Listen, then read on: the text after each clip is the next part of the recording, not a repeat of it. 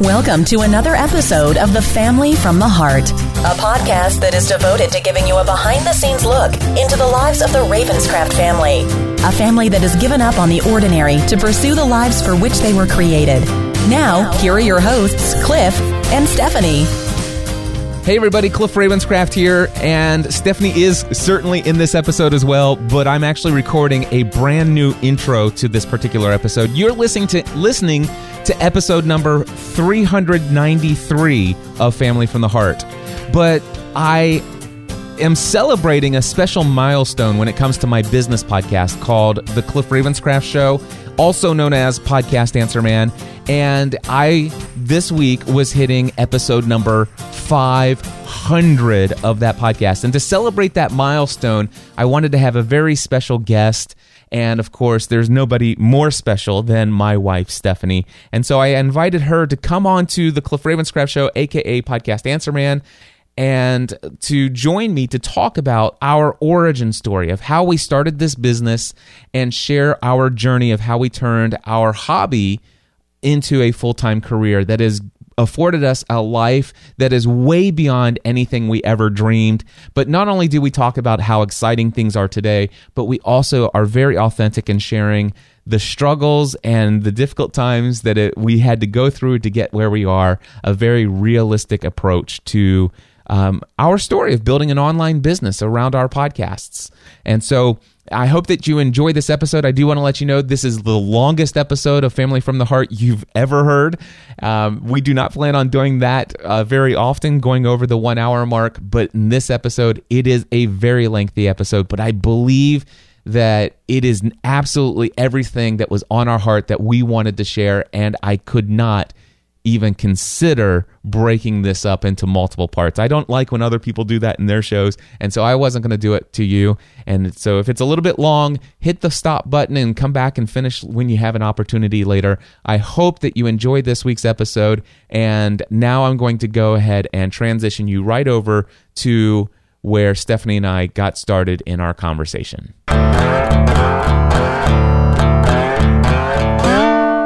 I wanted to have Stephanie on as my special guest to celebrate this 500th episode of Podcast Answer Man, aka the Cliff Ravenscraft Show, because you know you always want to celebrate those milestones, if you know what I'm saying. So.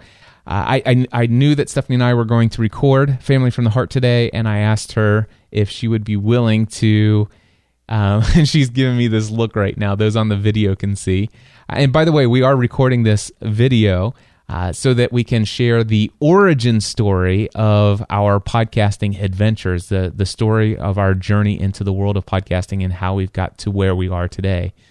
We've told this story. When was it? We were on the Dan Miller cruise.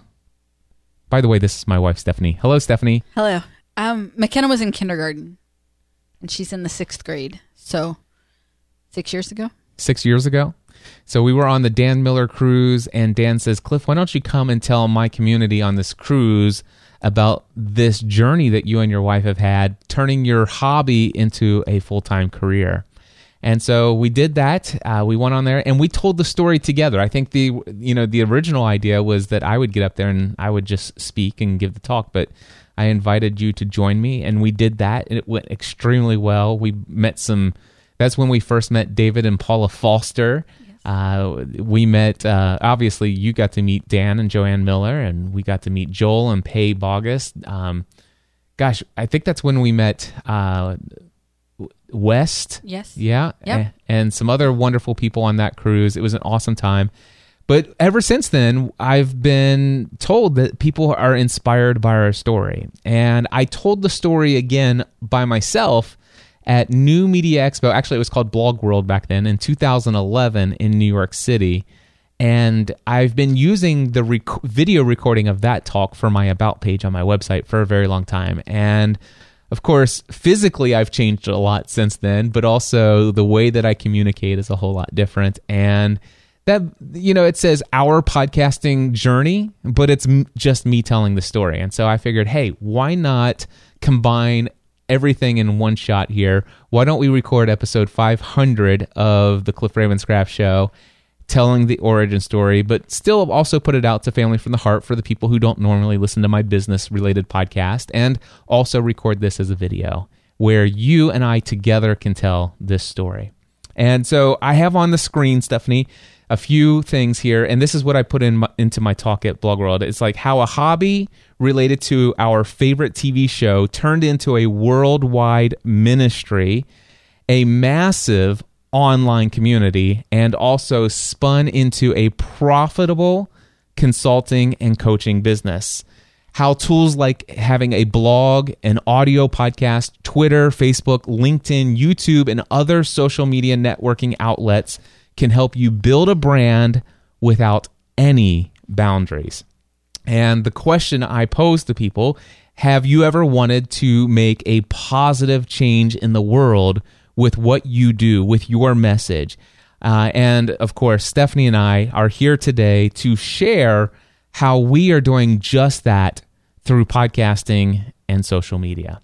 So, with that being st- said, Stephanie, I want to start with our backstory. And why don't you tell people when we got married and how long have we been married at this point? Um, we got married in August of 1996. We've been married for 20 years. As of today, which is, uh, we're recording this in May of 2017. So 20 years we have been married, which is it seems unfathomable, but at the same time, I, it's hard to remember life without you, and and uh, certainly don't ever want to give that too much thought anyway. So Okay. when I when I wrote this originally, I, I still have on my notes because I haven't had a chance to update the thing here. I know, I see it. For, 14 and a half years. If you would have just shown me that slide, I could have figured out the math a lot quicker to the cruise. Oh yeah, absolutely. So anyway, we we've been married for a very long time, and in the fall of 1996, when we got married, I had this crazy thing that that is called feeling the call to full time ministry, and Stephanie did not feel that call. I didn't. I I just I just didn't.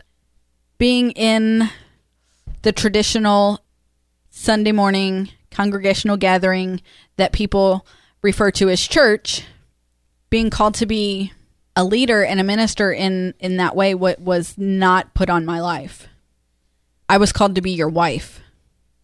And so I had to support you in that even though that's not what I was being called to do not that I was being called in a way that that pulled us in opposite directions, but that being in that limelight and being on that pedestal was not for me. Still isn't. um and and so while you're you're embarking on this on this journey of of schooling and church board meetings and all of these things, I'm just along for the ride. So here's the deal: Stephanie like turns 18. Yes. It's, we, we won't go into the backstory of this, but Stephanie turns 18. A week later, we get married. Yep. Of course, we we had been planning that for months, but uh, w- Nah, it's just spur of the moment. yeah, hey, let's get married. No, so so Stephanie had been w- married for a week, and when you and I started dating, it wasn't like ministry was something that was high on my priority list and stuff like that. In fact, I wasn't even attending a congregational gathering at that time, and you were. And I recall going to to that place with you the very first time, feeling like the the the ceiling was going to fall down on me or something Right. like that because I had been away from that lifestyle for quite some time, and in my college days, they you know They were I- a little wild. they were a little wild, to say the very least. And but when you and I started talking about getting married, I said I would love to marry you, but the only thing is is I feel like to be the husband that I would want to be, I really feel like I need to get my life back right with God. And in my experience up to that point there was only one way that I felt that I could do that and that is through being in a in a small group of young adults who were committed to their faith and and to a life of faith and in a small group that met together on a regular basis for accountability.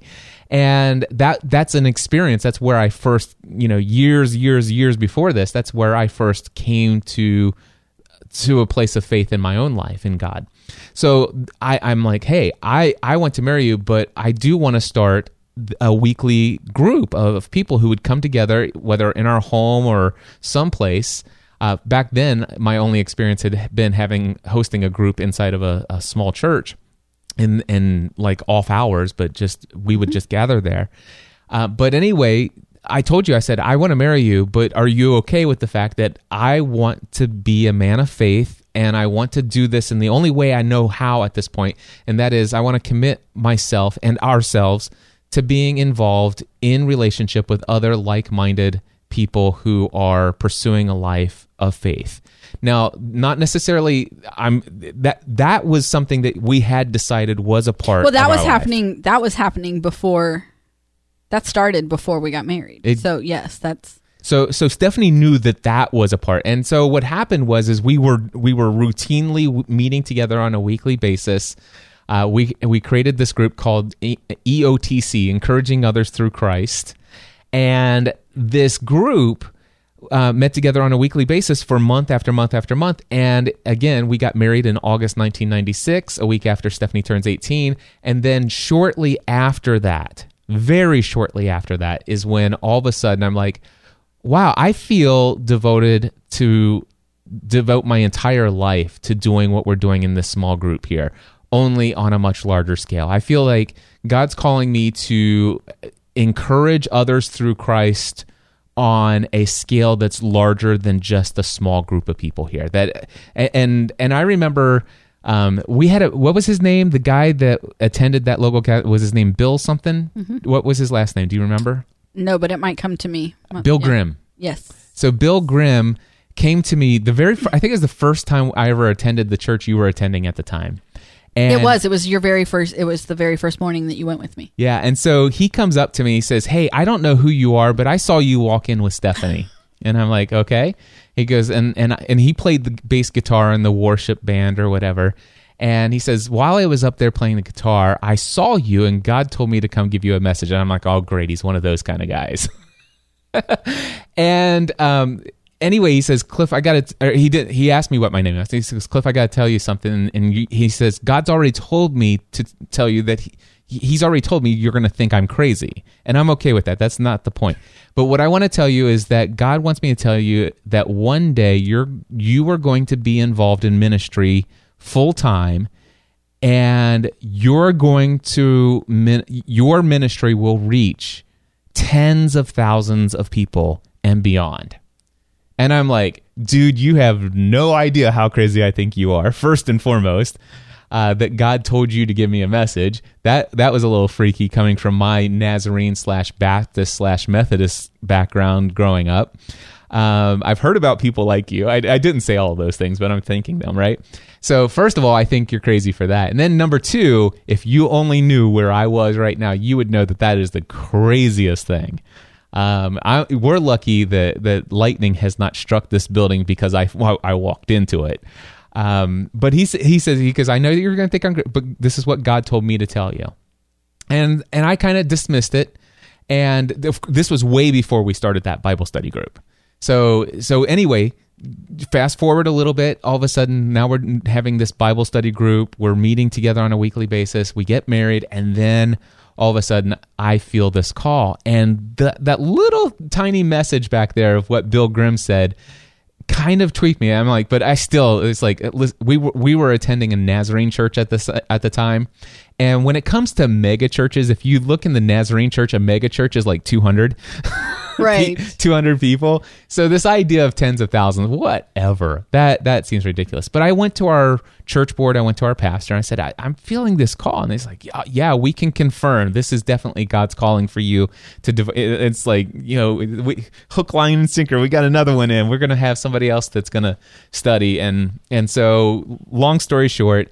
I became a. I, I started working towards becoming a licensed minister in the Nazarene Church, and that was a part of what I was pursuing. And the thing is, is there were when it comes to the Nazarene Church background that we have, there was this really crazy expectation of holiness and sanctification, and not just for the person behind the pulpit, but his wife as well. And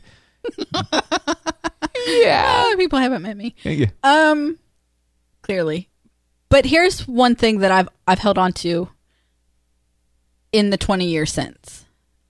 Our pastor and his wife, um, we were very close to them, and they mentored us quite a long way through that through that journey. And um, and I remember one day we were having lunch with them after Sunday service. You know, um, there we didn't have any children yet. Their boys all went off and did did other things, and um, and we went to lunch.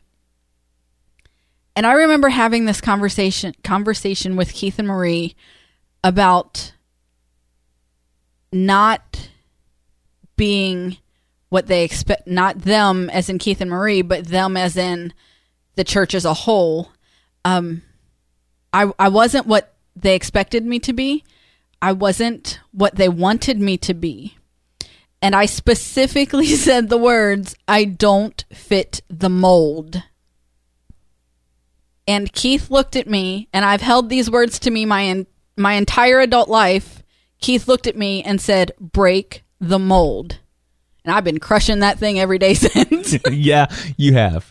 so, um, And you've co- co-opted me into the journey of breaking the mold. it feels good though, doesn't it? It does. Oh my goodness, the it was freedom, a mold. The mold needed to be broken. the let me freedom from breaking the mold is just um indescribable. Yeah. Indescribable. Well, we we pursued ministry for years beyond that. Actually, for ten years, I was uh, involved in an official ministry capacity within a local congregational gathering, and and for, so from 1996 all the way, I think it was through 2006, and might have even been 2007. But anyway, we'll get into that later. So. We Stephanie's 18 turns 18 week later we get married couple weeks later I'm like hey I want to be a full-time minister Dude, now, now, now I'm a preacher's wife? I, I don't think so. exactly. And then if that's not crazy enough, you know, here I am. I think at the time was I still working at Staples? Is that where I was working? Um, Or was I working at the sign shop? I can't remember. no, I think when we first got married, you were you were at Staples. Okay. Um, I think you started um working for your parents in December of that year. It was. It we was were married December in of 2000 August, uh, and in December, um, you started working. So in the in that in between between August and December, you worked for Staples. Yeah, so I was still working at the call center for Staples. If you placed a catalog order, I took your order, and eventually I worked myself up to customer service and all that other stuff for, for them. But in December of 1996, so it's August 96, we get married. R- just shortly after, hey, you want to be a preacher's wife? No, Okay, but you're going to be anyway because this is where I'm going. Uh, I might have to rethink this whole deal. and then in December, my parents are like, hey, Cliff, we've got all of these computers that are coming to the office. And we purchased this multi thousand dollar software system. It's called Agency Management Software. And um, there is something that needs to be done to hook all of this stuff up. And unfortunately, we have no clue of what to do. But you're a computer whiz, and this is back in like the very early Windows 95 days. So this is before there was plug and play networking and hooking things up. You had to know about TCP/IPs and IR interrupts and all kinds of other stuff, which I knew a little bit about because I was a geek. And my mom and dad says, "We want to know if you'll come and work for us in the insurance agency." And I'm like, "Whoa, wait, this could be this could be a dangerous thing." You know, it, it's one of those slippery slope sort of things. And I'm like, I I don't know about this. And they said, well, you know, he, eh, ultimately it ended up. I said, listen, I'll come work for you as long as you will make me a promise of two things. Number one, you'll never ask me to get my, you'll never force me to get my insurance agent's license. I have no desire to sell insurance. And number two, you guys know that I feel led to do full time ministry. And I know that there's opportunities for me to make a, a significant amount of income in the world of insurance. But if I'm ever offer, offered an opportunity to become a full time pastor of my own church, I want your guys' blessing and no hard feelings. I, I don't want any grief given to me, regardless of how little I make as a pastor. If I'm ever offered the opportunity to become a pastor full time, I'm I'm leaving to pursue that. And they agreed. And I'm like, okay. So in December of 1996, I began what would become an 11 year career as an insurance agent because I got the computers. Although they never did force you to get your license. they never forced me to, but they gave the- me a lot of incentives. Because what happened was I ended Well, up. you didn't say they couldn't give you incentives. yeah, they gave me incentives. They they hung money out in front of me, uh, and and I, and I guess they knew. So, but the deal is, is that I, the computers took me what two or three weeks to get all computer set up. I learned how to use the software. Went to a conference and asked all my questions and got all that stuff figured out. And I'm like, okay, now what do I do? And now I'm just an overpaid file clerk. But then all of a sudden, there's rating software is now computerized, which wasn't before. You had to look in manuals before this, but now you could do the rating software. And so I installed that, and I had to train my dad, who is an, has been an agent his entire adult life. I'm training my dad how to use rating software, and he's like, "Why don't you just do these quotes for me and and um, give them to me?" Now, as a non-licensed agent, I can't give quotes over the phone to people. So what I was doing is my dad would take all the information, he would write it down onto a uh, a, a worksheet that I had printed out for him. I I told him this is the information I need. He would take all that information over the phone and tell him he'd call him back. He would give it to me. I would put all that information into the software. It would give me quotes plus all the different options and everything in like a heartbeat. I'd hand it back to him and he would make the phone call and he makes all the money. He goes, You realize that the only step, he goes, I could give you a commission on every single one of these. And I was doing about 10 or 15 a day. I could give you a commission on every single one of these and raise your hourly salary If, if you went and spent 40 hours in a classroom and got your license and passed the test. And I'm like, Really? He's like, Yeah. And I'm like, Okay. So I went and got licensed and I became a property casualty agent. And that too long, not too much longer after that, there was a whole lot of incentive for me to get my life and health insurance license as well. And so, yeah, by the end of this process from 1996, I worked from, you know, went from hooking up your computers to an overpaid file clerk to somebody who is then a licensed agent and ultimately ended up 11 years later, I was making a very, very generous income as as an insurance agent. All right, so that's that, that's the that's the background here of ministry, insurance agent, us newly married, going into this life together. But another thing is is that um, Stephanie became a stay at home mom on Valentine's Day 2001. I didn't even remember that it was that. I'm glad we have this detail in here. Do you want to tell a little bit? I could have of told you that. I know exactly when it was. tell tell us a little bit about that story? What part of that story do you want me Just the fact that to you tell? and I, what you, we're making money together. We're both bringing incomes into the household. Yeah, we had never planned to not have two incomes. It, it was never in the plan. Um, through a through a matter of circumstances that could have been righted, um, I lost my job, and and after you know, at first I, w- I was shocked and I was heartbroken, and and I I remember coming home and I'm crying, and you know we have we have Megan. We just found out I was pregnant with Matthew, and um, how are we going to do this now? Going from from one kid and two incomes to one income and two kids. You know what? What's the next step? What do I do? How am I going to get a job pregnant? And um, and and so started the process of actually righting that wrong to get my job back. Yeah. In fact, I talked to the, your manager at the No, time, my my boss's boss. your boss's So- boss, who happened to be a friend of ours from our From congregational Yeah. gathering that I was a part of, and and we explained the fact that there was some misunderstandings Yeah. and some things misrepresented, and he offered. He says, "Have Stephanie come in Monday. We'll take the we'll take care of this." and um and over the weekend i just had um i really i really um trust my discernment my intu- my intuition. I go with my gut all the time. And i just had this feeling that if those things could have escalated that quickly to me losing my job I, that that wasn't an environment that i wanted to go back into. It was um there were other things at play. It, it just wasn't an environment that I wanted to go back into.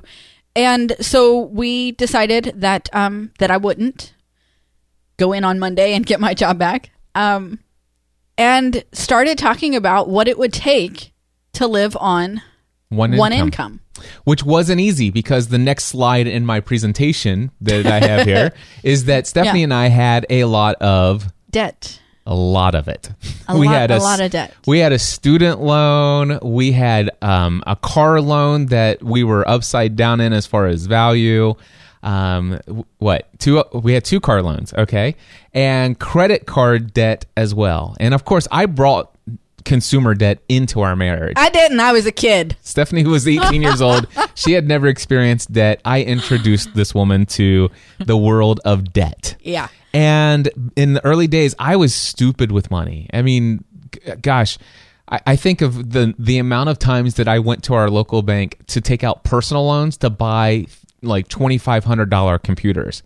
Which I mean, in hindsight, I look at it and I'm like, wait a second, that was a pretty darn awesome investment when you consider where we are today. But back then, it made no sense at all, Right. right? Right.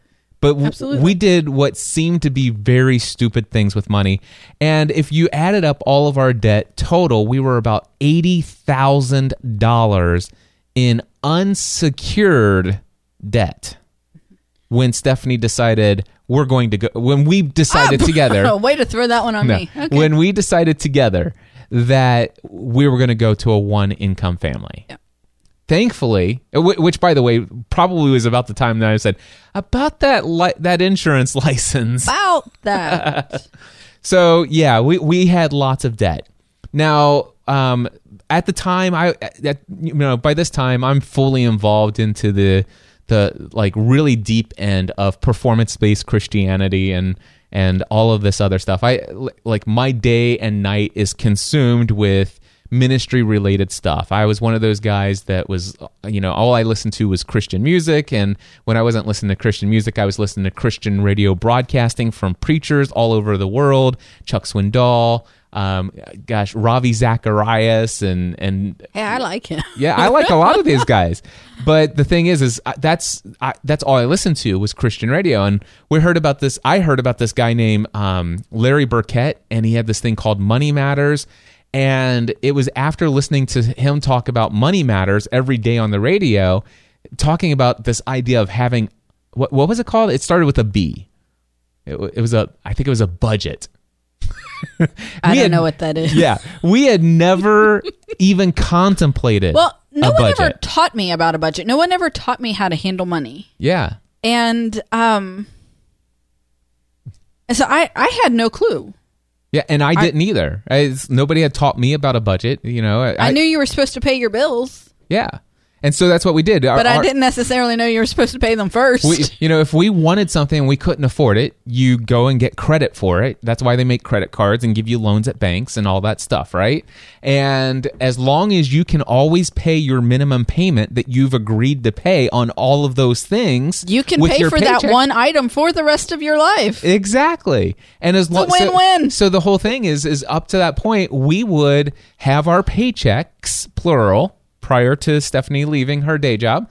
Um, we would have her our paychecks and we would cover these men. Now the thing is is that got a lot more difficult when there was only one paycheck coming in.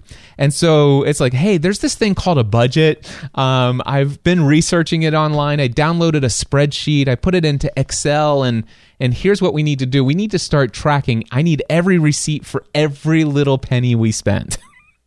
Yeah. And then we found out who was really spending the money. yeah, it was me. It wasn't me because I wasn't leaving the house. See how that was working? Yeah. Um, and so shortly after that, um, we started um, because even before this next slide, um, we we saved all of those receipts for like a month or two or something, um, leading up to tax return season.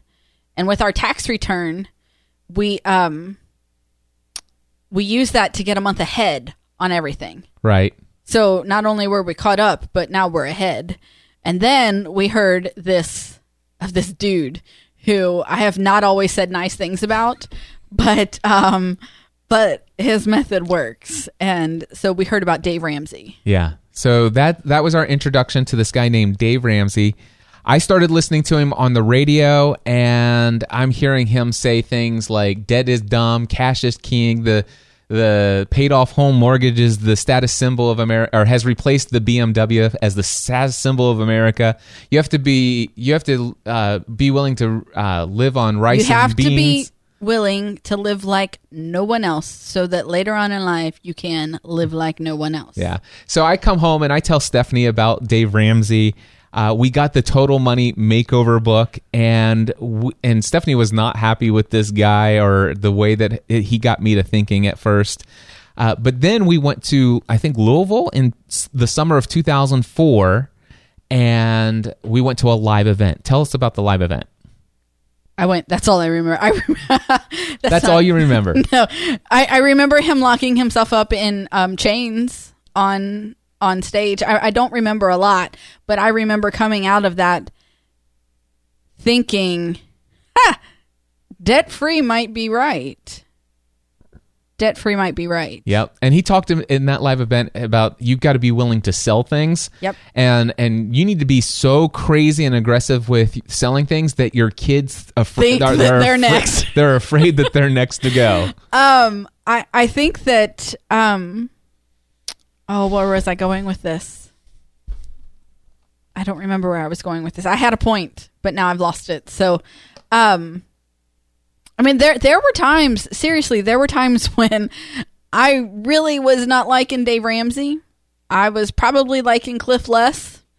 Um, but I continued to make those sacrifices. Yes. I continue. I mean, I didn't. I didn't, you know, throw you a hand gesture and go behind your back and do it anyway. Um, we stuck with it. It was hard. Yep. It sucked a lot, it really sucked a lot. and um, and but I re- that my point. So was I remember him saying, um, at that live event talking about the the class. Is it twelve weeks or or whatever? Um, the Total Money Makeover Mm-hmm. um, class that they offer, and um, and it's it's got like at that time what seemed like an astronomical price tag attached to it. It was like it was like $180 or something I don't that. even remember, but I'm like, you think I have that? yeah, it's like you're- you're $180 right? seemed like what on earth? Why don't I just give you a, a kidney? and he- and and I remember Dave saying, "You're all sitting there thinking, you can't afford that. I can't afford to do that." And he looked out, and I swear he made eye contact with me, and he said, "You can't afford not to." Yep. And I've done my time where I lived like no one else, Mm-hmm. and by golly, I'm on the other side, and now I'm living like no one else. Yes, we are, and it's very awesome. But it was it was not without a lot of pain, a lot of struggle. Sometimes I say my yes to my kids now on the stupidest things just because I spent years telling them no. yeah, I'm not even I'm not even lying. And and it, it's it's not all of the time, mm-hmm. but sometimes I say yes just because I spent so much time saying no. I still say no a lot. yeah, I still say no a lot, but sometimes they get a yes just because I said no so many times Yeah. before. And for me, sometimes I just want to continue. You say no all the time, no I- matter what. I still want to say no all the time. No, you because do. I, I I still say no all the time because I I want them to understand the de- the need and desire to make it on your own. No, and, and and that's our responsibility to teach them that. That Yeah. it- it's our responsibility to to we teach balance them each that. other well. Um, but even when even when it's a question that makes sense, you still answer no first, and then you'll come back and you'll be like, "I thought about it, and I just you know that no really didn't make sense." So yeah. so it's a yes, but your go-to answer is always no. I yeah, and that's something that has served me extremely you well. always say no. in all in all areas of life. Oh, I'm really good at saying no too. All right. So, okay, here's the deal. So, it was 2000 summer of 2004 um, we went to that live event. Um, and then not too long after And we that, started our debt snowball. we started then. our debt snowball, but I will say this though. We we knew that life was getting ready to get crazy and we made a decision together to do something one last very stupid thing. Do you know what I'm talking about? another baby. No. no. well, because that that 2004 thing, and and It we, was- we had an, W- it was moving, and so we were renting a house f- um, Um, from my parents at the no, time. that's that's we moved before we went to that live event. okay. We moved in October of 2003. But it's still it- before we got serious about Dave Ramsey, we put ourselves in more debt. we put ourselves in more debt. We bought a house we couldn't we, afford. we could not afford a, a house, so we were renting a house. My mom and dad purchased a house that we so that we could rent it. yes. So I'm already f- working for mom and dad. Now mom and dad's our landlord, and oh, hold on.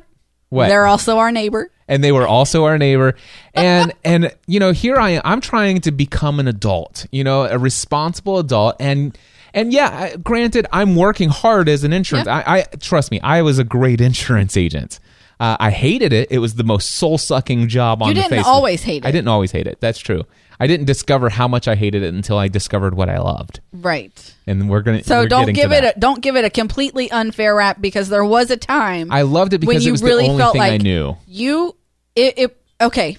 say the, say what you were gonna say Well, I'm, I'll give you that if you want to say you loved it because it was the only thing that you knew. But I will tell you that during that time when you were selling um, at your highest, yeah and when you were making the top top marks on on the Grange leaderboard, yes um, you had said, "This is where I'm supposed to be. Yes. This is I'm ministering to these people. They they I'm offering them the life insurance to take care of their families if something happens. I mean, you you were you were there. You were in the moment until you found what you loved more. Yes, and and the, and what I found that I loved is was selling term life insurance instead of permanent life insurance. So it, it's harder to make a living from selling term because the commissions are so much lower, but they're very good if you are selling lots of them. And to sell lots of them, you have to help lots of people. And to sell them, you can't just sell them a term policy and let them go on with their mindset of you're always going to be in debt and you're always going to need life insurance when you're 90 years old.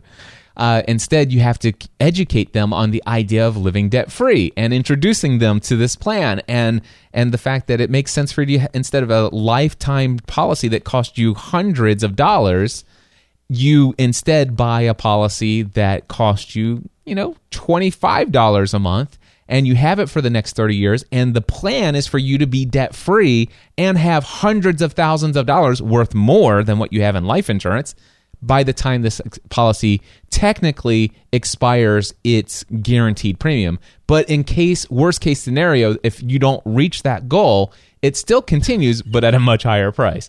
So, but the whole thing is, is I was educating, I was teaching, I was encouraging, I was inspiring people, and that's what I that's what I fell in love with. And at the time, that was the only way I knew to let all of that out. This this educating, encouraging, and inspiring people to take action and to think differently about their life and what's possible and debt and all those things. It opened up something new inside of me.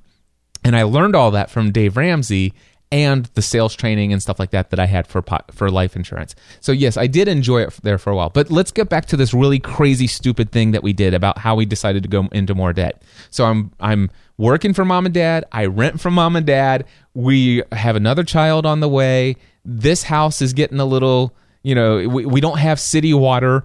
Or in the wintertime things are really crazy when we run out of water um, and getting out of our home that's ha- a, you know a quarter mile into the woods. This is not there's a lot of things that aren't great about our living situation all in the breeze that comes through through the wintertime as well uh, through the walls in our a-frame home.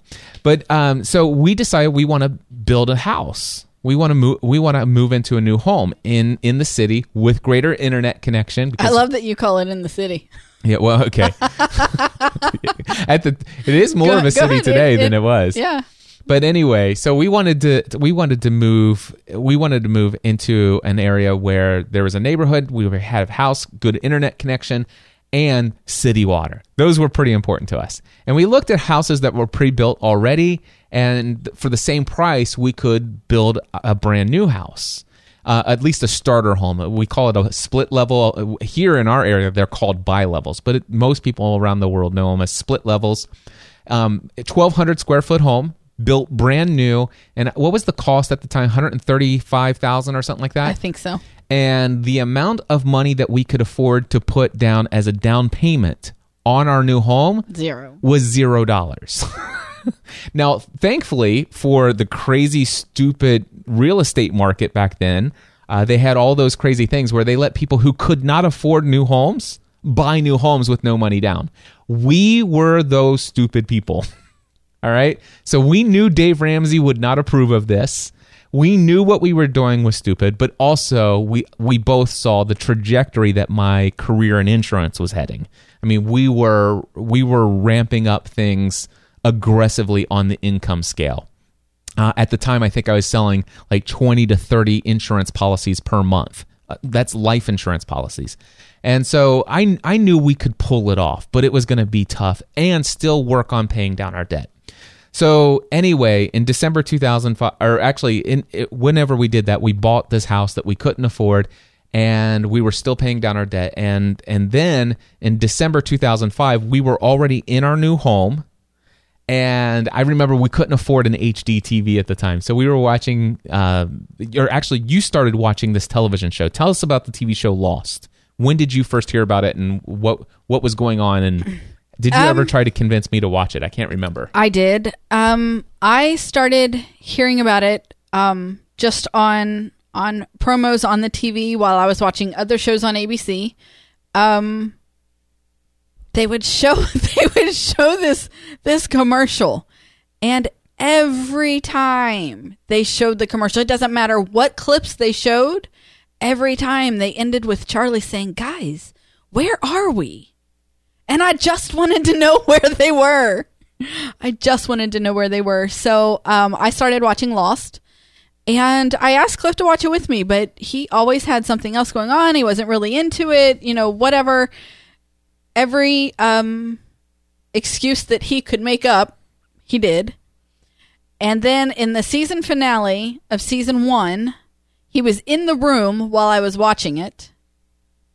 And they opened that hatch or found the hatch or did they open it? I think No, they didn't open it they didn't that open didn't it. happen until they season 2. Found it. And then he was intrigued. Yeah, John Locke and I think Hurley um, they had dug up some a hold and uncovered this and all of a sudden this light emanates from it. On the other side of the island they had just finished the completion of the raft. I hope that people have watched lost by now. If not we're sorry. So uh, we're we're spoiling the end of the first season for you. But um, anyway they they got on the raft and then and, and by the way if you haven't watched the first season of lost please do me a favor and just fast forward like hit the plus 30 second button like five times and then cut, catch back up with this because you don't want to hear this. But anyway, so they. Okay, so those people have fast forwarded.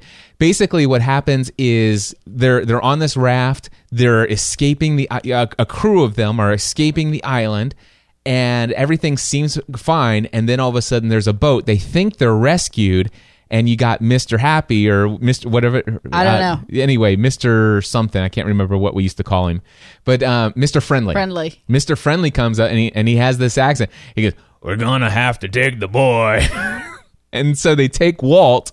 And then they leave the other guys stranded, and and now that we we end season one basically, and I'm like, okay, what the heck? There's a mystery. What what's in this hatch underground?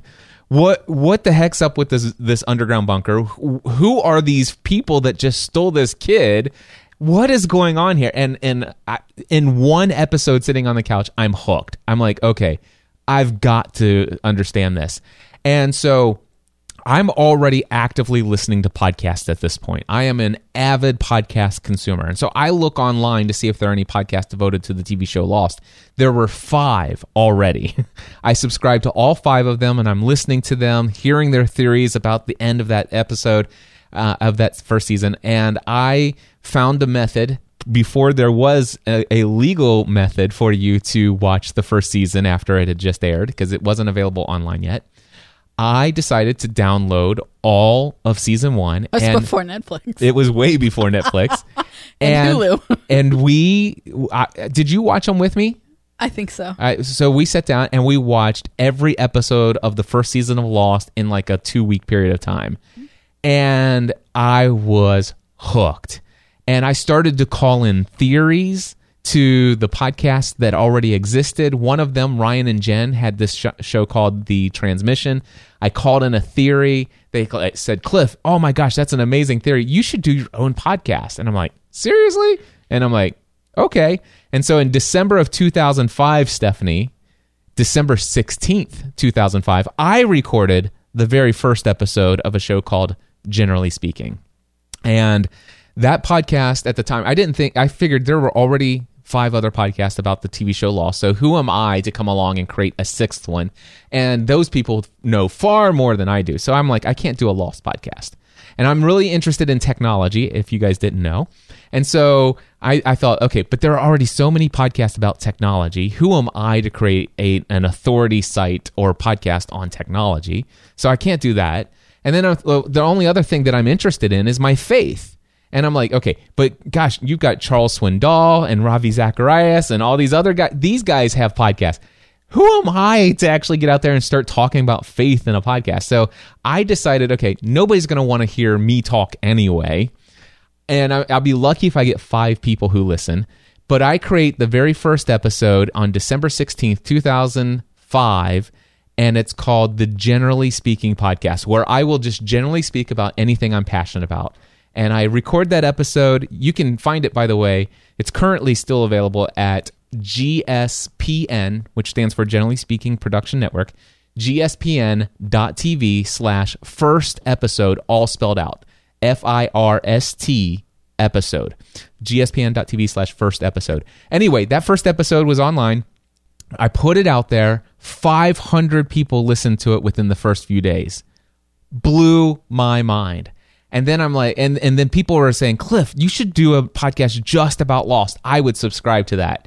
I don't care about your technology. I certainly don't care about hearing about your faith, but I would love to hear more of what you have to say about the TV show Lost. And so the second episode, I invite you, and we also had our next door neighbor at the time who was also into the deep into the show. And the three of us got together, and the second week I said, Hey, everybody, welcome to the second episode of the generally speaking or the weekly lost podcast of the generally speaking production network. Because i knew it was production network because i wanted to create other podcasts because i wanted to talk about faith. I wanted to talk about uh, technology. And obviously people wanted to hear me talk about lost. And so i brought you guys in and i have a little audio clip of our intro from back then Hey, cool, you fixed it. Don't expect anything. The chances of getting a signal are slim at best. Static's good, right? No. Reception is good. Wait, what's that? It's Rousseau signal. Oh, crap. But this radio has a wider bandwidth. That's what you call a party in a podcast. Hold it! Stop, do you hear that?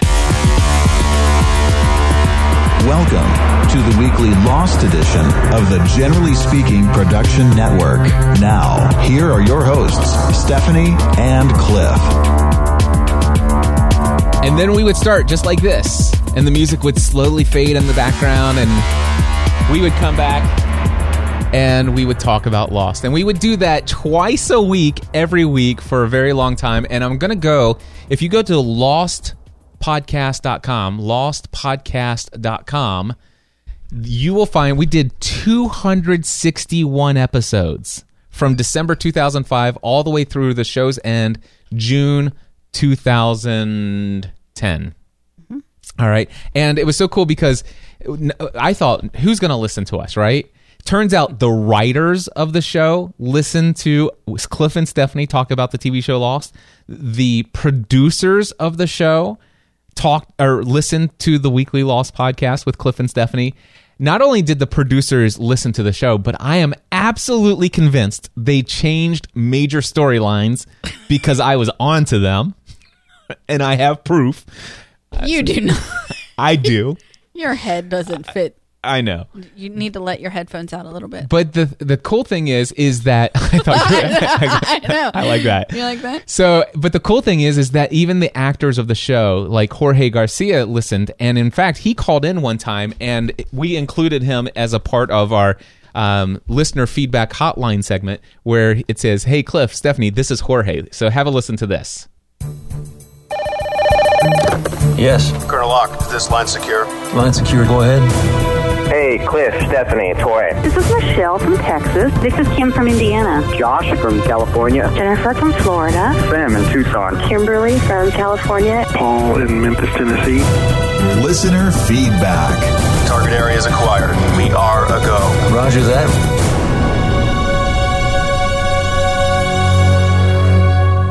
All right. So obviously, we got our start with a television show devoted to Lost. The podcast developed it. Uh, sorry, with a podcast devoted to, the television show Lost. And we were not looking to make money from this thing because I was making plenty of money at this point in insurance, and my income was scaling up pretty quickly. And um, so things are going extremely well financially uh, in spite of the fact that we just took on this massive debt of our home. But things are going really well financially for us, and um, the the podcast was like extremely well received. Now this doesn't happen for everyone, and there's a lot of reasons why this happened. But a couple things. Number one, when we started podcasting about the TV show Lost, it was right about the time that um, Apple brought podcasts, the directory of podcasts, into iTunes, which also happened to be about the same exact time that they started making the TV show episodes available the next day for purchase for $1.99 or $2.99 the very next day after they aired. And so people would go into iTunes and they would look, they would do a search for Lost and it would actually show search results. It would say TV show episodes and then music soundtracks. And then the third one down was podcasts. And it just so happened because of how things worked out, the official Lost podcast was first, and the weekly Lost podcast with Cliff and Stephanie was number two. And as a result of all of those things, plus the fact that the existing five people who had podcasts created a network where they shared a, a syndication of our feeds. What's so funny? Our children are watching our live stream while on their way home from school. Gotcha. Okay, cool. So, hello, children. Um, anyway, so the thing is, is that um, what was I saying? I I have no idea what I was saying now. Um, They were going in, they were searching Lost. Oh, they were searching fin- for Lost, and so we were right next to the official Lost podcast, and the all the other Lost podcasters. Before I started podcasting, they already created a Lost podcast network where it was a shared feed where everybody had their own podcast feeds, but they but they invited other people who had Lost podcast to also syndicate there as well. So if you looked at the total of people who subscribed to our podcast in our own feed plus their feed, we had I think it was like something like 27,000 subscribers by our third episode. What the heck? This was the most insane thing. And people all of a sudden would listen to us. Our podcast, uh, the, the show talked about different themes in life. Do you remember some of the themes of the show? There was like all No, that- all good cowboys have daddy issues. That that's true. Um, there were so many, and that was a really long time ago.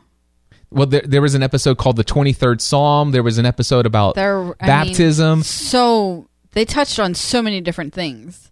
uh, tabula rasa, clean, starting over with a With clean, clean slate. Yeah. So many opportunities for Stephanie and I to share our heart, our experiences in life, um, and bring them to this podcast where all of a sudden people would normally not say, Hey, I wonder. First of all, people before finding the podcast had no idea who we were. What you looking at? Nothing. Okay. Am I keeping you?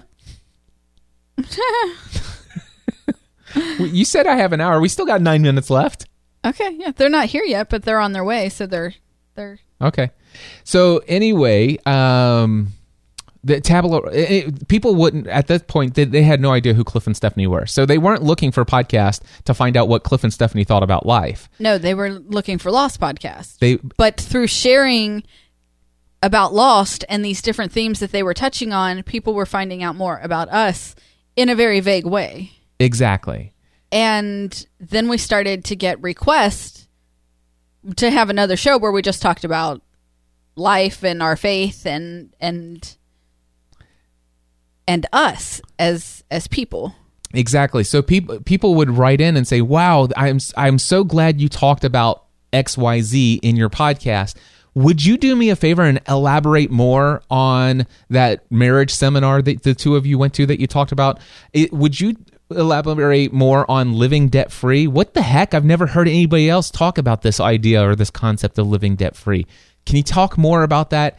And the reality is, is we knew we could get by with talking about those themes if the episode of the show Touched on them. touched on it. But if it didn't relate to what was going on in the TV show, we knew that we would not it would not go over with our listeners if we just went on talking about our own random stuff and, and, and things like that. So in March of 2006, we launched a second podcast and I called it My Crazy Life.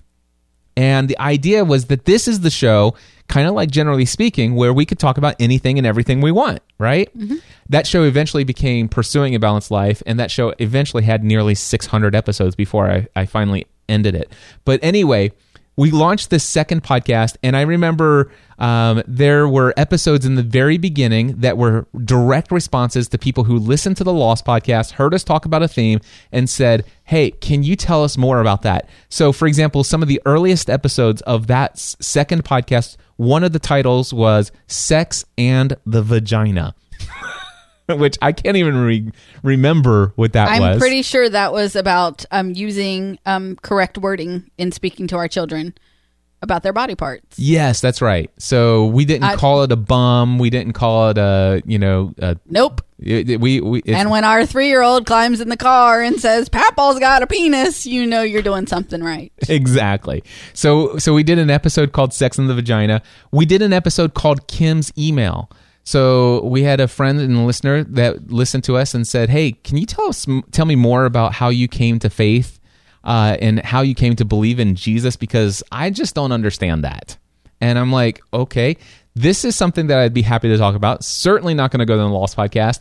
I could share it with her in in a in a email. Oh, but, y'all don't want that. but the thing is, is I said, oh, do you mind if I read your email and and respond. and respond because I think other people out there would like to hear how I came to faith as well. And and she says, I don't mind. And and I told her, I, I say, I, I'll leave your name out of it. She goes, No, use my name, please. And so the I think it was episode three of My Crazy Life. I, I can't remember if that's for sure, but it was certainly one of the first four or five episodes, and it was titled Kim's Email. And that's where I just shared my story of how I came to faith. And she wrote me later that day and says, Cliff, I listened to the episode. I had to leave work because I was crying uncontrollably. I want to let you know that I've come to faith in Christ. I need to know what happens next. now what? And and I'm like, this is a guy whose heart has been set on full time ministry, right? And um and also we did an episode on living debt free. So many different things that we talked about. One threats to marital one. We've talked about so many things over the years. So all of a sudden I realize we're doing ministry to tens of thousands of people all over the world. And um, in April 2006, I ended up launching, I think it was my third podcast.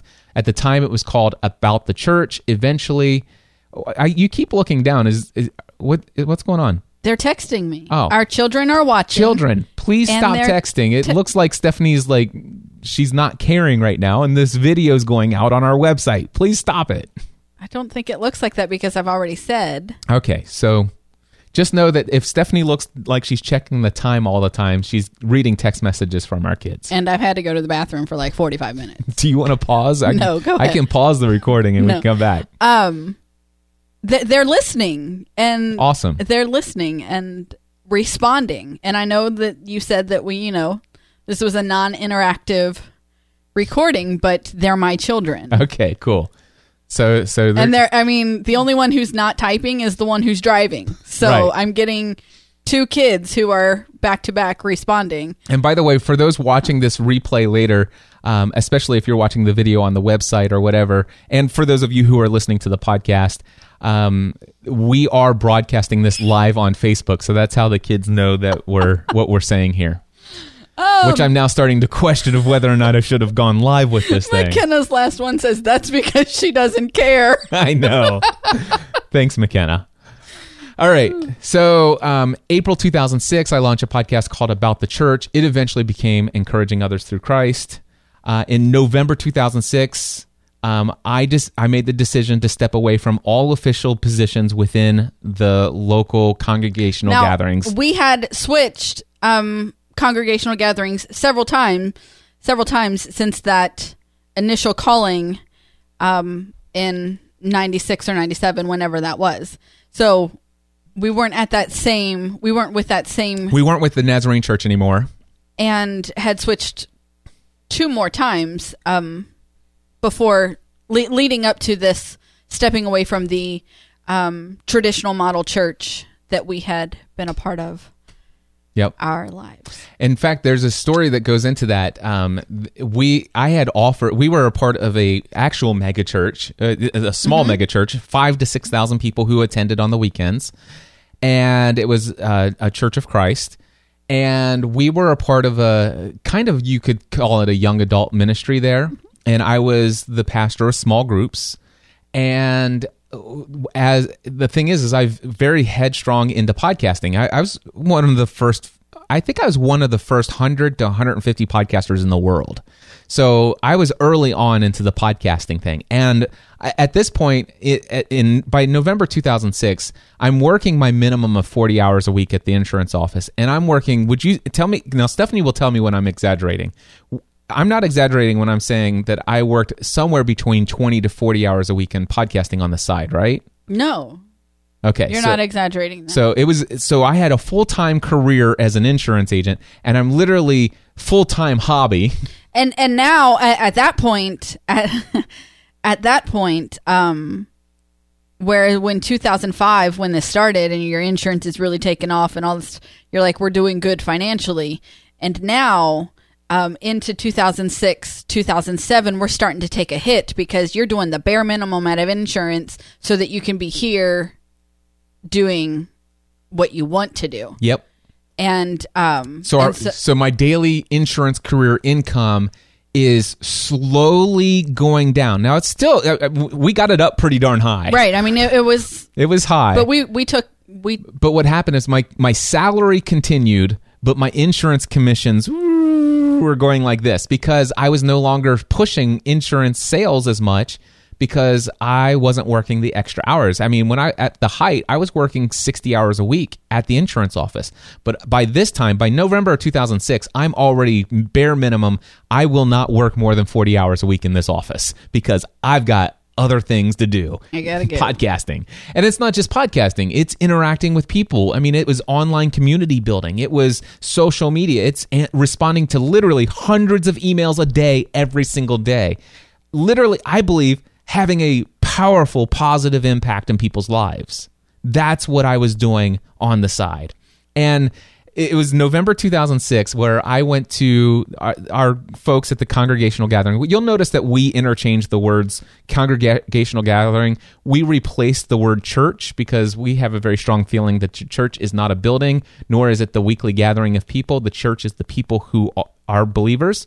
I said that in the beginning. I know, but um, so I. But anyway, um, at the time, I still used the word church all the time, and so I in November, I remember going to them. They said, "Hey, we want to launch a podcast of the weekly sermons for our ministry here," and I offered to do it for them for free.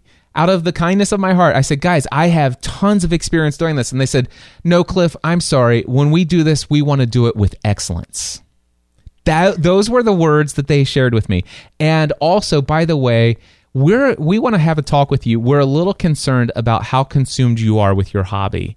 Um, they they said the words. Um, they said we know that your your income you've you've stressed that you know you're working the bare minimum. We know that you're working less hours there, but also we have more and more meetings as we want to bring you up into the leadership of the congregation here. We want to we want to recommend you as a deacon. Uh, which is the only way for you to ultimately become an elder so that you can have a voting role within this congregation. Um, I mean, it, th- these are the exact words that were being shared. Um, we need you to attend more meetings. And also, we need you to attend all three weekend um, worship services here. And we also need you once a month to uh, make yourself available to deliver uh, communion to the all the shut-ins and also we need you to be available during the wintertime to help shovel all the sidewalks. And also, and also, and, and also, these and additional also. meetings and, and all this stuff. And I said, guys, I can't do that. And they said, why not? They said, because I have all this podcasting stuff that I do on the side. And they said, yeah, we want to talk to you about it. We we think you should seriously pray about how much time you're spending there because we think that this is unhealthy. And, uh, you know, with all that you've got going on. And and of course, at that point, I'm like totally headstrong. It's like these are people who are my spiritual leaders. These are the people who are there to shepherd and guide me and to help me grow spiritually. And so I took what they said to heart, and I en- ultimately ended up saying, you know what, I'm going to quit podcasting because it is it is severely impacting my career as an insurance agent. It is impacting my income, and it is it's impacting my ability to serve in this calling of potentially becoming a pastor one day. And, and that doesn't even account for how it was impacting our family. right. I mean, the, at that at that point, the church came before our family anyway. Whatever they needed, whatever they wanted, whatever they. And I remember you coming home and telling me that you had offered to to do the um the sermons it, podcast and um and to do that, and that you were told no because they wanted it done with excellence. And my uh, I remember I've been crushing the mold since I was 18. and I remember thinking these people don't know you at all. No. They, they never listened to They a single podcast episode I ever produced. Uh, outside of podcast, outside of podcast, they don't know you at all. And um but you came home and you said it's it's got to be one or the other. And um meaning insurance or or podcasting it's got to be more it's got to be one or the other. Um i've got to give up one. And since insurance is where the money's coming from i'll give up podcasting That's exactly it. And I stopped podcasting. I, I quit cold turkey. for like a week guys It was a week. it was the darkest week that the ravenscrafts have ever seen It I was mean- horrid. for real. If there was ever a week where you think this is just not what I signed up for, I mean, I can't even describe the moping, the depression, the.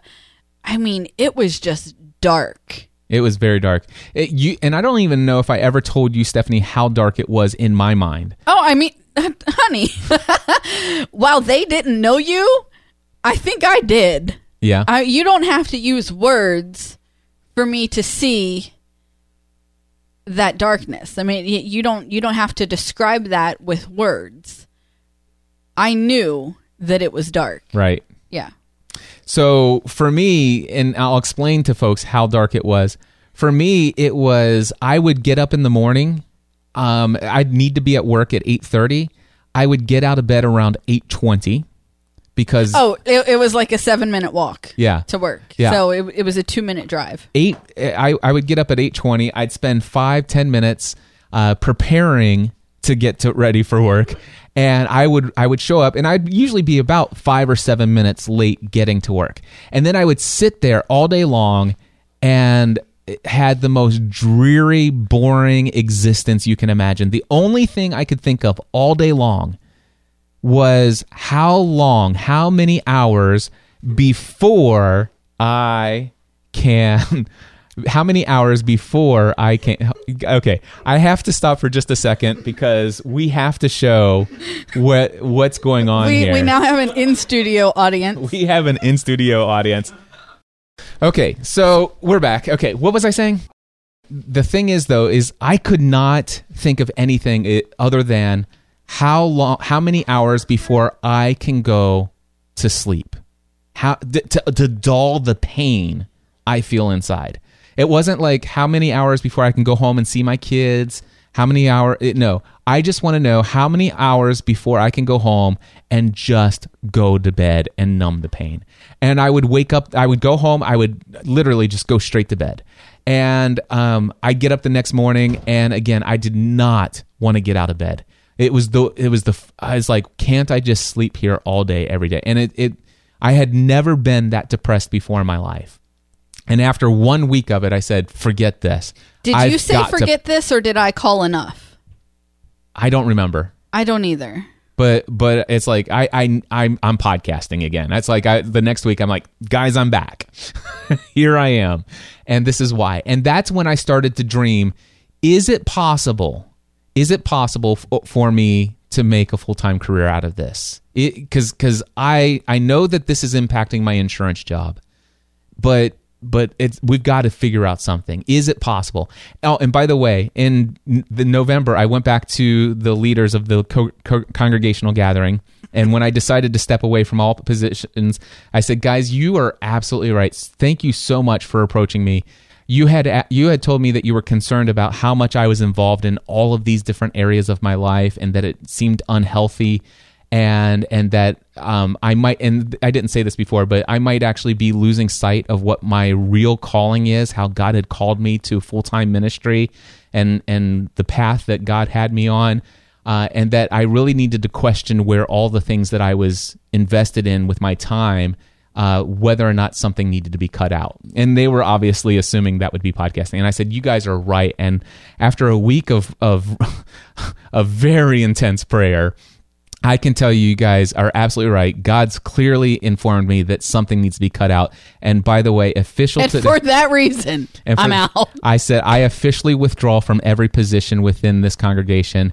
Um, not only that, I, I mean, I no longer going to be pastor of small groups. I will no longer lead small groups here, and my wife and I are No le- longer attending. We are no longer going to attend this congregation any longer.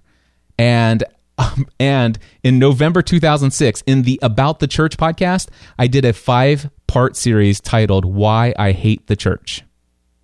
and it wasn't the church like the ecclesia the the the the people uh, but the just the politics. the the politics of the local church uh, which are weekly congregational gatherings so anyway um uh anyway all of that stuff um it, i think it was december 2006 so one year after i one year after i started podcasting as a hobby and had all these other different podcasts that we started um, and right after I decided, okay, I am going to be podcasting, and I'm questioning how can I turn this into some kind of form of income to replace what's being lost in my insurance job.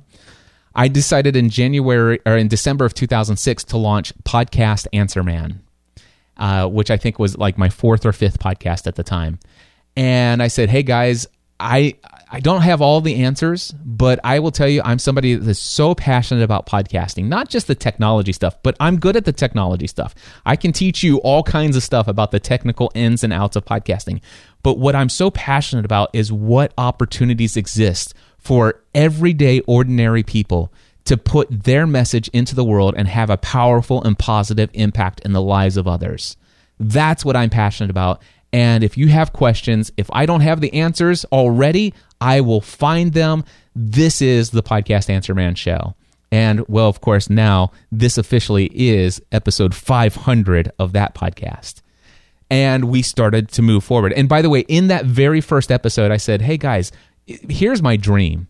It would be awesome if within five to 10 years from now, if I could find a way to f- make podcasting and or create some kind of business where I could do what I love for a living, which is, by the way, entertaining people, educating people, encouraging people, and inspiring others. That's what I want to do with my life. Is there any way I can do that without relying on a career in insurance?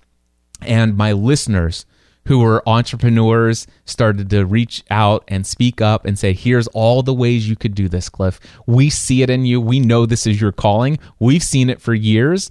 And if there's anything we can do to help, we will.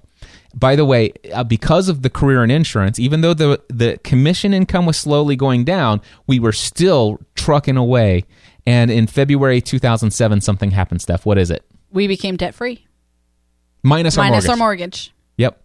So we finally. Which is yeah, go ahead. the mortgage is an unsecured debt. Right. So we, we became debt free from unsecured debt. Yeah. Um so everything was paid off except for our mortgage. So February 2007. Which really sets the first I think becoming debt free really sets the first um, paving stone into the journey that was the rest of 2007. Yeah. It, it, and and, and it, I will tell you, for us, the fact that we were debt free made it, like what you said, possible for us Because- to make some decisions. Right. And and had had you had we not experienced that in February, we would not been able to decide in October which isn't a long time, that we were completely changing course. Yeah. Like so February was the first stone in your yellow brick road. Yes, it was.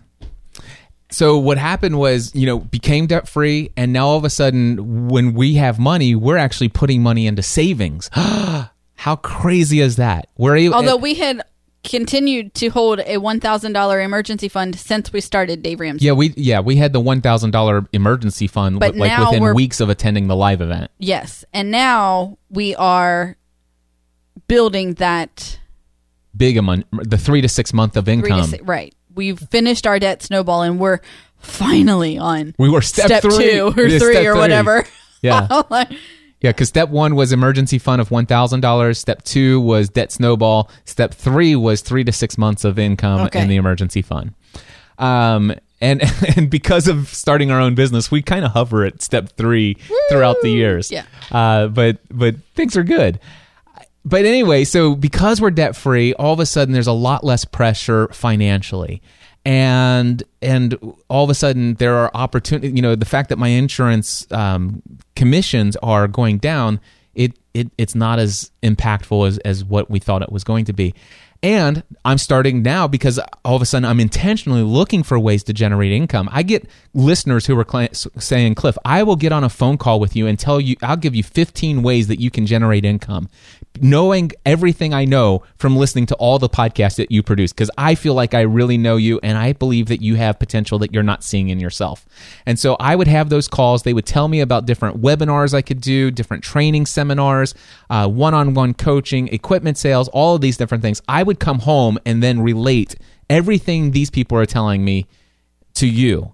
And I, you, I believe, believed them more than I did.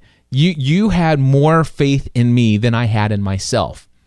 And I'm not, we don't need to go too much further into this, except for to say from this point, um, eventually things started to where I was making a pretty significant amount of income when you consider, you know, I'm on, I'm less than two years into this, and we're already in, in just a couple months into intentionally trying to generate income because before before I think before 2007 there was no desire to make income. This was just a pure hobby and also just doing it for the heart of ministry, right?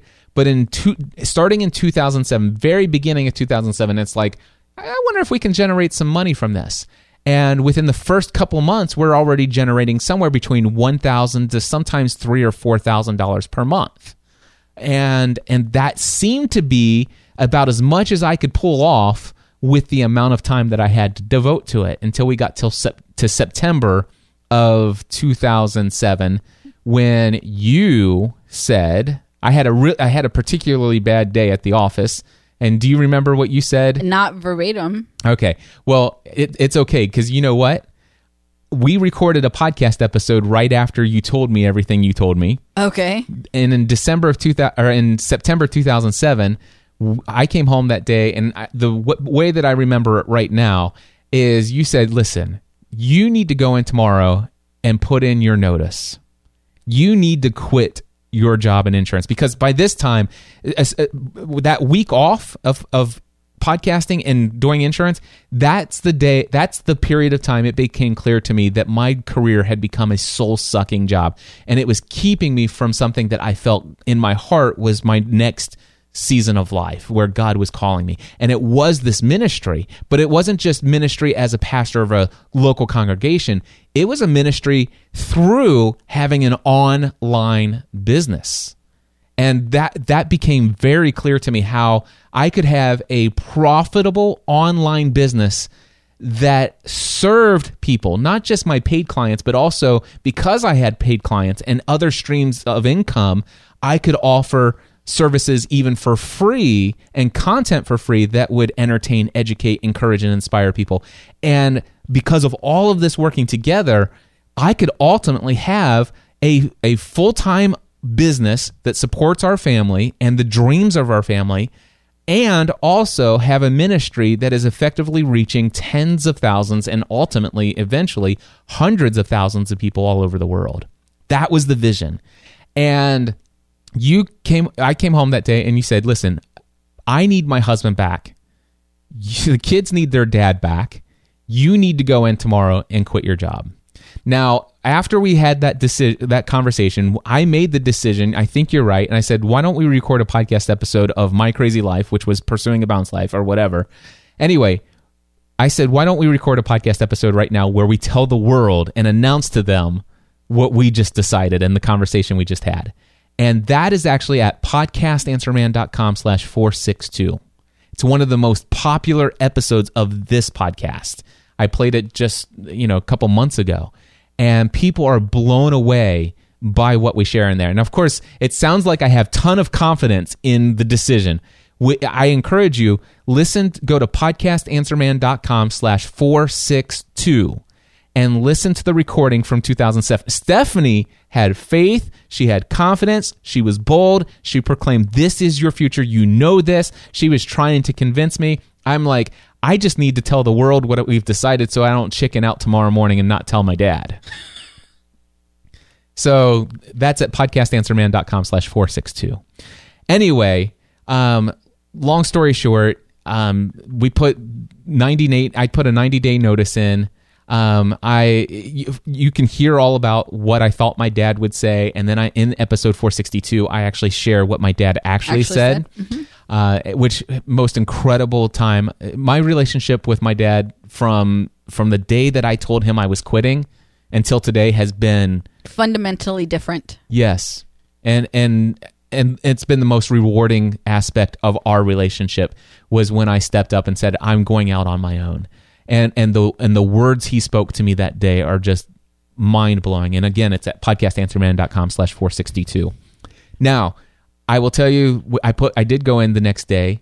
I put in a 90 day notice and said January 1st, 2008, I'm starting my own business. And we went from a very lucrative, very. Hold on. How many times did you try to take it back Oh, before the end of the year? I, I, I thought about it. I, I went to my dad um like four different times and i said what do you think about me working here Like part-time three, three and- days I, I would work here monday wednesday and friday and i would be working on building my business saturday and sunday tuesday and thursday And your dad said no. yeah, well everybody else said cliff you should just tell your dad i'm sure he's going to support you in that decision He i went in no. he said, absolutely not. He says, you cannot serve two masters. He says, you either need to completely give up on podcasting and give this your full attention, or you need to quit this and give that your full attention. Mm-hmm. He says, there is no in between. I, you've given me your 90 day notice. I think that was a very wise thing to give you the ramp up, but that's all you need, and that's all you're getting. He said, he goes, here's the thing. I think you would be ridiculous to not pursue the other one. Mm-hmm.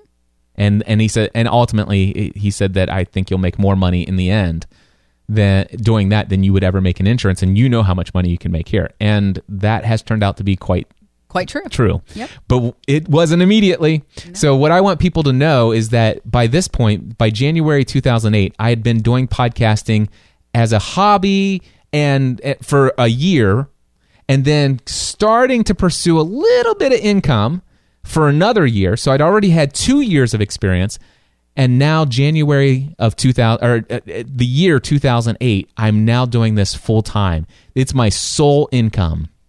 And do you know And there was no income. do you remember how much income there was that year, personal income f- for the entire year of 2008? $11,000. $11,000 net income. And that did not come until the very end of 2008. Um, in January of 2007 or 2008, we lived off of Your our December.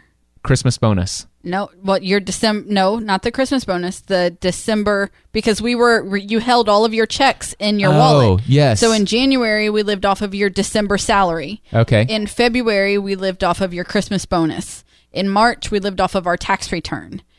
In April we lived off the rest of our tax return, and then in June I think we started actually. No, it, it, eventually we got to the place where we took out. We did something that we were Oh, yes, advised we did. against. We Yes. were. I took out of my pension fourteen thousand dollars, and um, of the fourteen thousand dollars, we set aside four thousand dollars in taxes and penalties for taking it out, and we used that ten thousand dollars to live for three months. before That's we what- ultimately started to bring in a very small paycheck. Yes. And at the end of the year, on our tax form, our net income $11,000 for the entire year. And by the way, in 2008, I was working somewhere between 60 to 80, maybe even 85 hours a week. Yep. And I made $11,000. It was insane. I ended up in the hospital in January of 2009 as a result of it, uh, with massive gallbladder problems and all kinds of other stuff. Uh, 2009 was slightly better at the beginning of the year. Ultimately, after three and a half years, uh, uh, I got discovered, if you will, by a guy named Dan Miller, who happened to be close personal friends with uh, Dave Ramsey. And as a result of that, he, uh, he invited us to come on his cruise and speak and to tell our story, but also to introduce us to his community. And he was a multi million book copies sold of his book, 48 Days to the Work You Love.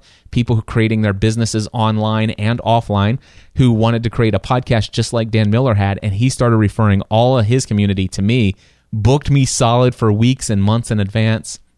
Finally, in Finally. 2010, we started making some money. And in 2010, uh, it was right around the end of 2010 that I was almost to the amount of money I made as an insurance agent when I left.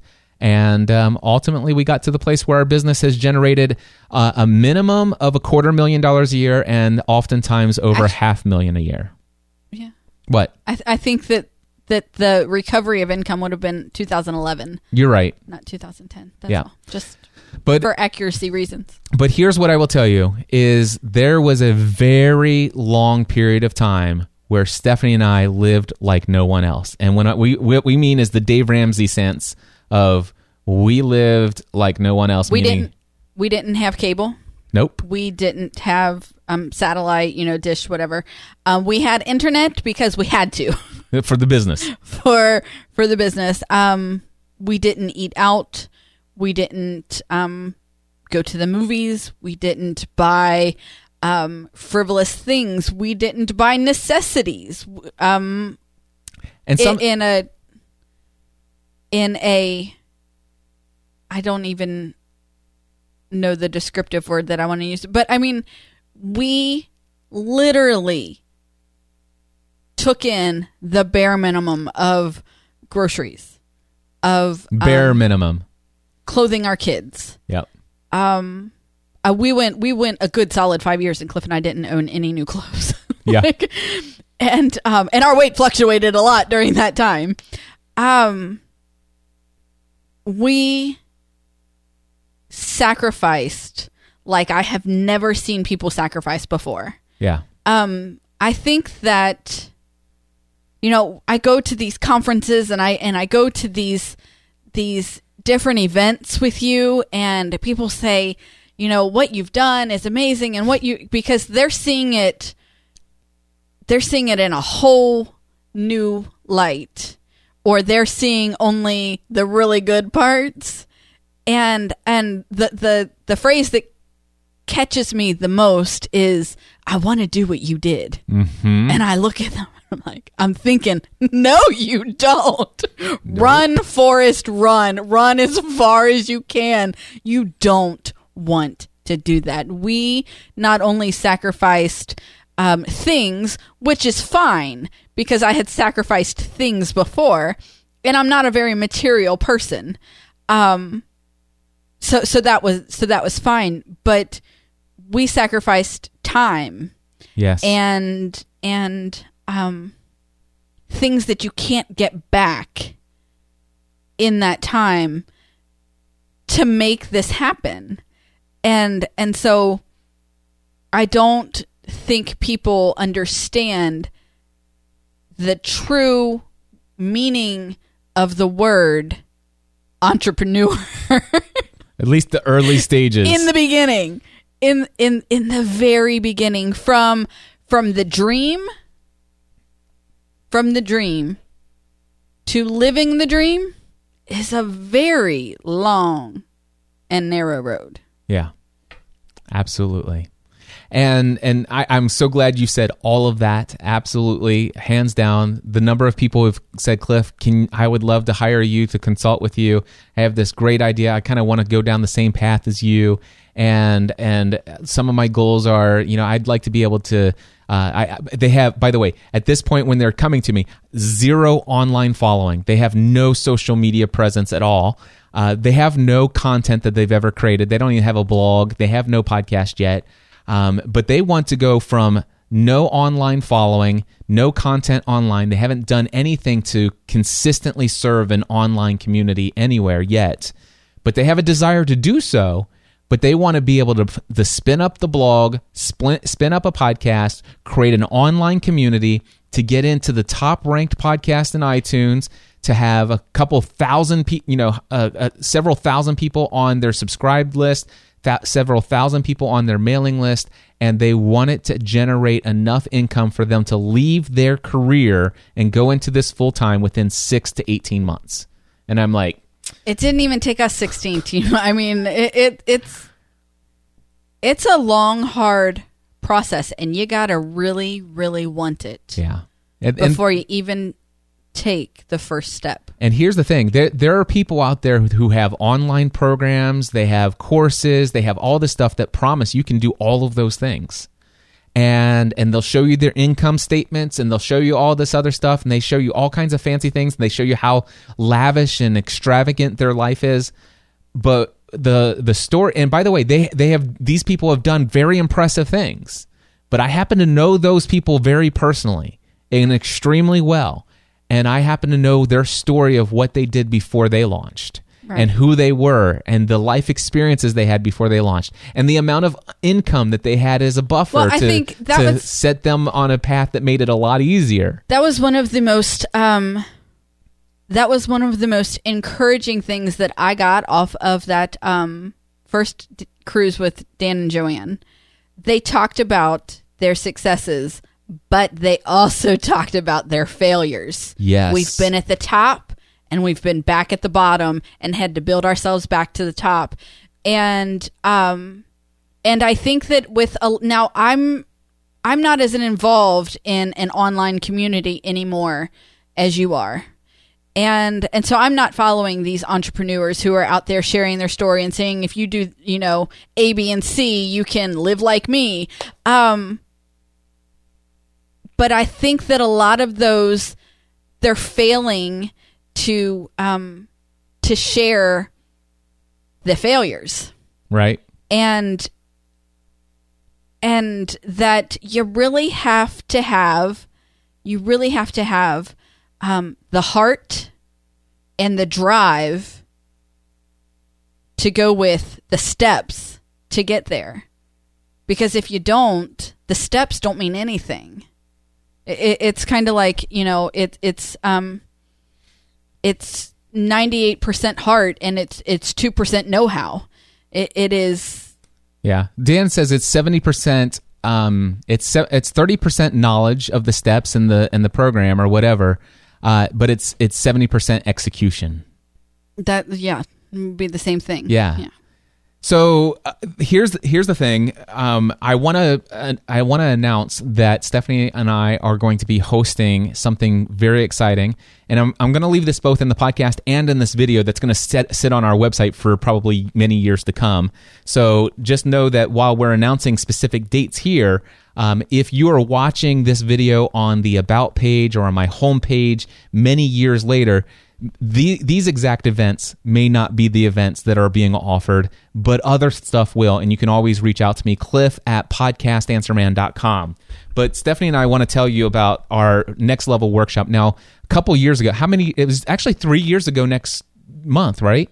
We built this house. yeah we've been here for three years in june Do you do you want to wrap up and, And, get out of here right away, or do you have another ten minutes? well i i have 10 minutes but that's really all i can i And told you i could do an go to the hour bathroom. well hold on i told you an hour I know. and i could start at 1.30 but you had done no setup so we didn't start until 1.50 I know. and now it's 3.25 I know. I, I I love you. I love you, but there are evening activities, and dinner has to be done in a certain amount of time, and I still have to go to the grocery. Okay, We I'll go to the grocery for you. that's not going to help me Okay. any because I got to go to the grocery for what I got to cook for dinner. Gotcha. All right. So real quickly, you know, we, we told you guys about the house we couldn't afford. Well, ultimately, we got to the place where we could afford it. In fact, we had one. We the podcast that the, this right here is episode. What did we say? Three something of three eighty nine. I don't know. This is an Uh, episode 93? three ninety three of um, Family from the Heart as well. This podcast, the Family from the Heart, um, we actually started that in January of 2008, and we had a sponsor for the first four and a half years. And just to give you an idea, we got to the place where we had one podcast on a weekly basis. Had last it that sh- this show, the Family from the Heart show, had less than 1,000 subscribers. Sometimes it bumped, bumped over a thousand subscribers but paid our mortgage every but it- month. th- we had one sponsor, Mardel Christian Bookstore, that paid the, the the and we had a very high mortgage payment. We had a very because high, remember, we had no money down. yeah, so we had a very high mortgage payment. But we had the sponsor of one podcast, Family from the Heart, paid our only debt every month for four and a half years. Yep. So just to give you an idea. Um, but anyway, um, it, a couple years, about three years ago, we had been working hard. You know, things are really starting to take off financially, but still, you know, we had some dreams. You wanted a, a new car, you wanted a new house because we were outgrowing our old house. You're all going to have to listen to past episodes of, of Family from Her because I just said that I'm not a material person and Cliff is like Yeah, no, defining me material. Th- no, it, she wasn't material. There were really good reasons why we need we wanted those things. Um, it's Stephanie's heart for serving our kids and their friends, and and having a car that would allow her to drive her, her- our kids and all over their friends everywhere, it's the party bus. and also to have a home that could host all of our kids and all of their friends often. And this house does that. And it, but we this could- house does that. we we could not do what we do now today for our children and their friends uh, in our old home. So anyway, we we had this desire, but and the studio had outgrown our old home. our our studio and our business had outgrown our own home, and I had a dream of doing live workshops one so day. so four years ago we decided um, we can finally afford this house, but this house can't hold us anymore. And um, and we began on the journey of of that that year leading up to three years ago when we moved into our our current home. Yep. And um and we moved in to this to this office space with the with the um expectation that this big open area to my left About 800 square feet. did you catch that our old house was only 1200 square yes. feet And, and, and, and by the way, we're sitting in our studio, which is off of that 800 square feet, and we're sitting off of it into a 14 by 14 portion of this Yeah. studio slash office space. And and we're not even in that 800 square foot we're not space. we're not even in that and and so There, by the way, there's more square footage in the house that we're in right now than there was living square footage in our entire house previously. yeah Yeah. that, um in the in the office that we're in like, yeah, the office space Yes. that we're in. Yeah. in than in the entire old house. Um, but but we moved in with the expectation that that this open area to um, my left would be used for um, workshops and classes and and um, in person masterminds and um, all kinds of different things that were going to happen here in the studio because we had the space. we're going to we're going to sit down and teach people how to create And- online businesses. People who are already pursuing online businesses, we're going to create one day business mastermind events so that we can bring them together with other people who are on this journey and share ideas and and, and all this stuff. And we were going to do that. And we built And then this, it became a really nice box storage space Yep. For for three years. and and then ultimately I cleaned it all out, and then I created a video studio over there, that, which took up everything. And I'm like, Yeah. well, how can I host events here now? Right. And I started thinking, well, maybe I can host events at a big event center down the road. which again defeats the purpose Yeah. of building the whole big space. But but now it is clean, it is ready, and June. Uh, we're gonna we're gonna host three events this year. The first one's coming up on June 16th and 17th. And here's the official. I, I know that in episode 499, I hinted that this was coming, and I said that it was going to be a next level podcasting. I have gone back to my original idea. This is actually going to be titled Creating an Online Business Around Your Podcast. All right. creating an online business around your podcast or an introduction to online business. And the idea is this this is a one and a half day workshop on June 16th and 17th. And June 16th is literally all day here in our studio space. And of course, we'll feed you dinner and everything that night. Uh, we're going to go out to a nice restaurant. Um, there's going to be plenty of networking with your with our, ourselves, but also other people who are on this journey of creating an online business. Um, the next day, on the 17th, we're going to do half day, and it's going to be an incredible day of sessions. We're going to talk about the mindset. We're going to talk about pricing, income streams, um, realistic expectations of how long it takes and how much work goes into this and what kind of work goes into this. We're going to talk about the things that we learned along the way, um, business tools and tactics and strategies that have helped serve us that if we would have known about in 2008, I probably would have made more than $11,000. um, but also, uh, the biggest regret, I have two that I'll share, but the two biggest regrets that I have about what I wish I would have done in the first 18 months of my business that I desperately, desperately wish I would have done differently. We're going to talk about that. We're going to answer questions. It, it's going to be an amazing thing. The idea, this, by the way, is for people who want, who are already in a day job right now, who would love to create an online business where they could start to transition out of work that ultimately has become dreadful to them. Okay. Now, it, it, would be nice if you already have some sort of online following, if you already have a blog. It's not requ- it's called creating a, a business, an online business around your podcast. It is not required that you already have a podcast. We're not going to teach you this week during this workshop how to create a podcast, but we will tell you how a podcast would play a vital role in the growth and marketing of your online community or the growth of your online community which help will help in the growth and marketing of your business. Um, so anyway it's not required that you have a podcast already but it is required that you have an understanding of what it is you want to be known for and what it is that you have to offer the world and what you what your talents are. It's required also that you already have a passion for what it is you want to do. It's required that you have some talent. It doesn't mean that you have to know everything about it, what it is. You can acquire a lot of skills along the way, but you have to have some natural talent for what it is that you want to pursue. Um, also, it's required that you have determination, that you're determined that what you want to do is what you're going to do. Now well, they don't need to come because you're giving them all the information. No, this is what you need to. The, these are the people who should come. Those if you don't, okay, yeah. then I spaced for a minute yeah. because I I'm like, wait a minute. No, this something happened. I'm saying and, who should come. If you if you like, for example, if you're like, yeah, I'd like to have a business, but I really don't even know what what I would want to do a business about. This is not the workshop for you. We may do workshops like that down the road. Those would be less expensive than the, what we're getting ready okay. to tell you about. What we want are people who already have passion, for what they want to do. They're determined that this is what they're going to do. They're going to make it happen. Um, this is somebody who has some self discipline. And by the way, you don't have to have all the self discipline. It's also important that if you're married, we strongly encourage that you do not come to this event unless you have the full support of your spouse. Mm-hmm. All right? So, th- those kind of things. And also, you have to have at least some idea of an economic model already.